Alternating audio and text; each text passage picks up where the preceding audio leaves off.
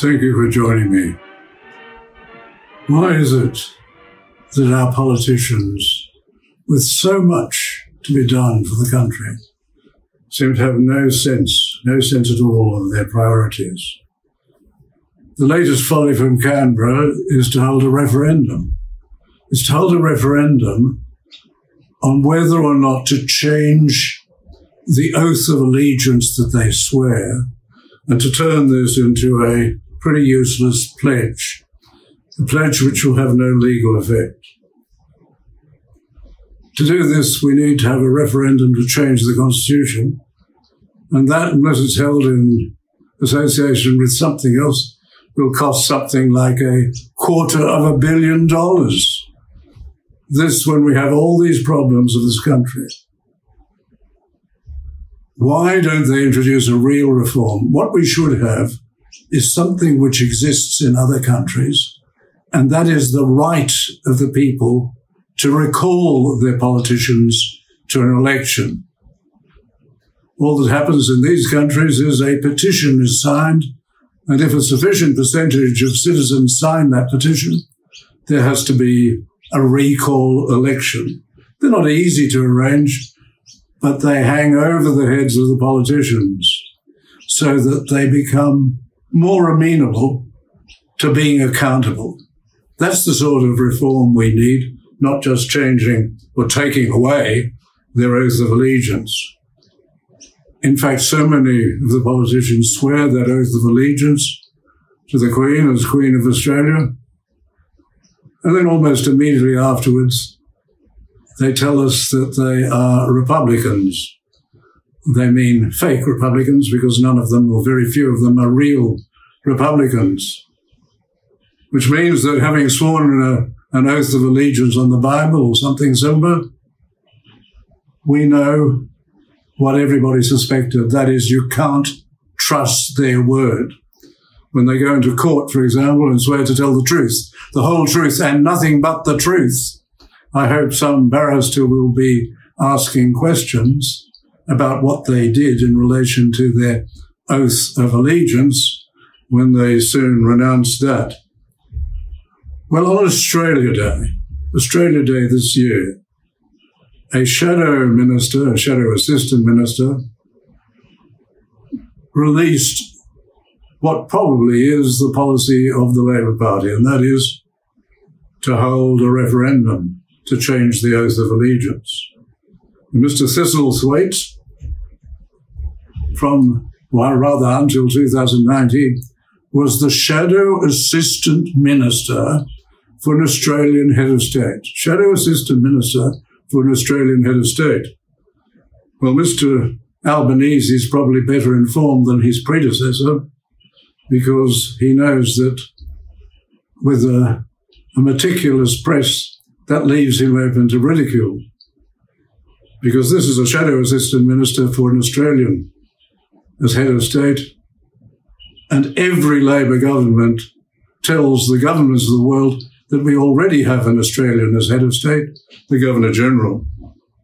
This happens whenever the Governor General goes on a state visit. And it was most famously demonstrated in 1987 under the Hawke government when the Governor General was to go on a state visit to Indonesia.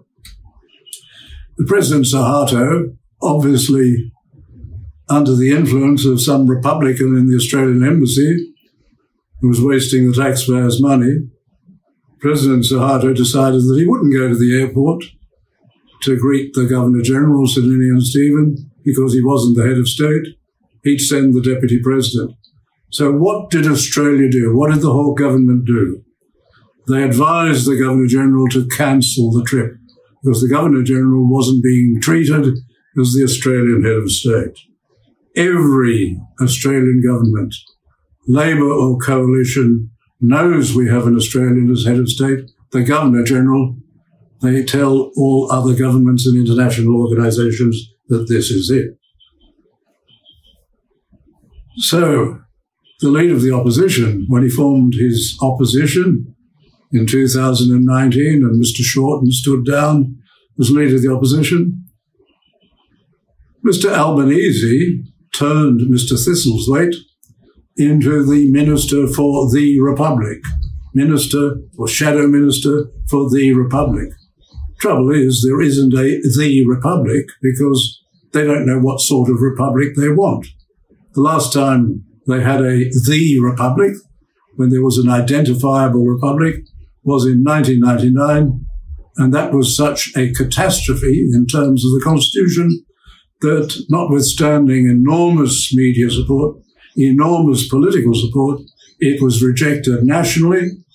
It was rejected in every state, and in a landslide, it was rejected in 72% of federal electorates. The people certainly said a very big no to that. So they don't have a specific republic, they just have a vague idea. The republic, if they have an idea what the republic is, they're keeping it a secret. In fact, if they went on a demonstration, they marched down the street, they'd be chanting, we, what do we want? We want a republic, but we haven't the foggiest idea what sort of republic we want. Fortunately, they don't have demonstrations because every demonstration for a republic that's been called has failed because nobody turned up. In fact, the only, the only demonstration in the Republic constitutional monarchy dispute was when Bob Carr threw the governors out of Government House and Australians for Constitutional Monarchy called a protest, a peaceful protest in Macquarie Street, and 20,000 Australians turned up. The only demonstration, the only demonstration against a republic of any decent size in Australia. Well, Mr. Thistlethwaite not only announced this on Australia Day 2021, he did something which I think is appalling. He announced it when he was invited to speak to new citizens, swearing the pledge to become new citizens of Australia.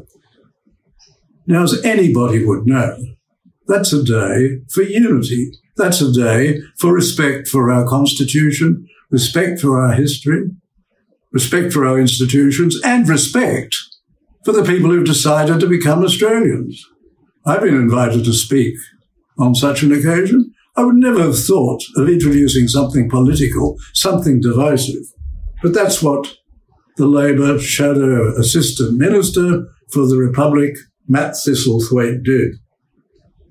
Well, unfortunately for him, on that day, on Australia Day of this year, 2021, as he delivered his speech, his portfolio that is, his portfolio for the Republic died under him. The Republic is now dead.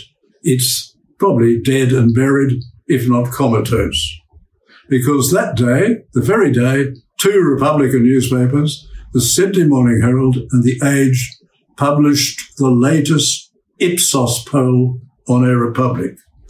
And this registered overall support for a republic, any republic, at the lowest it's ever been for Ipsos polls. A mere 34%.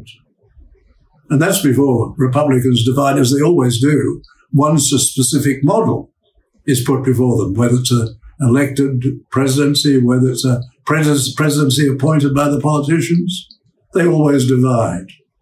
And a good number of them say we prefer to stay with what we've got rather than that sort of republic.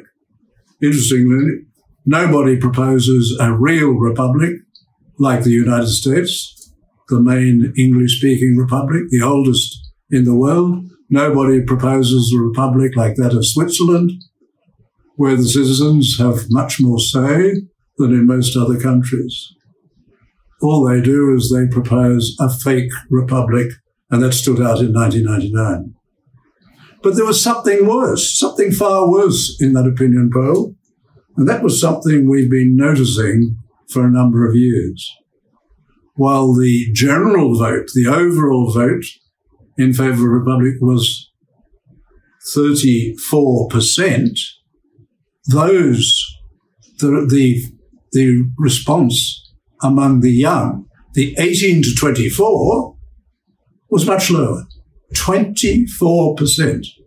Now, if you can't persuade the young of a radical change in your constitution, the young who've been in, let us say, more left wing education than certainly I had when I was a boy, you can't persuade the young to go along with a republic.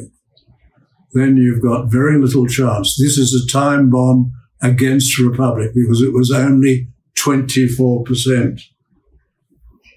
Well, the Australian Republican movement, of course, tried to explain all this away. Mr. Mr. Fitzsimons, Mr. Peter Fitzsimons, the head of the Republican movement, he wears the red bandana. Mr. Fitzsimons said, "Oh, that poll is an outlier. That means it's it's it's it failed. It's wrong. It's an outlier."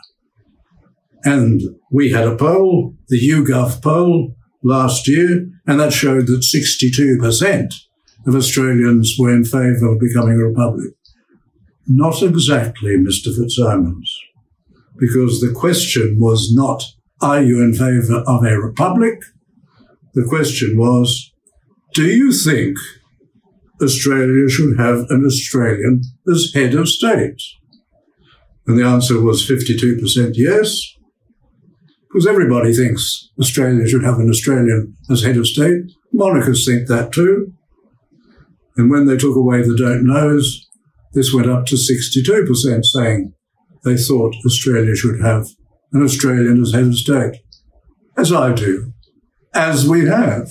That was what's wrong with that opinion poll. The question was deceitful.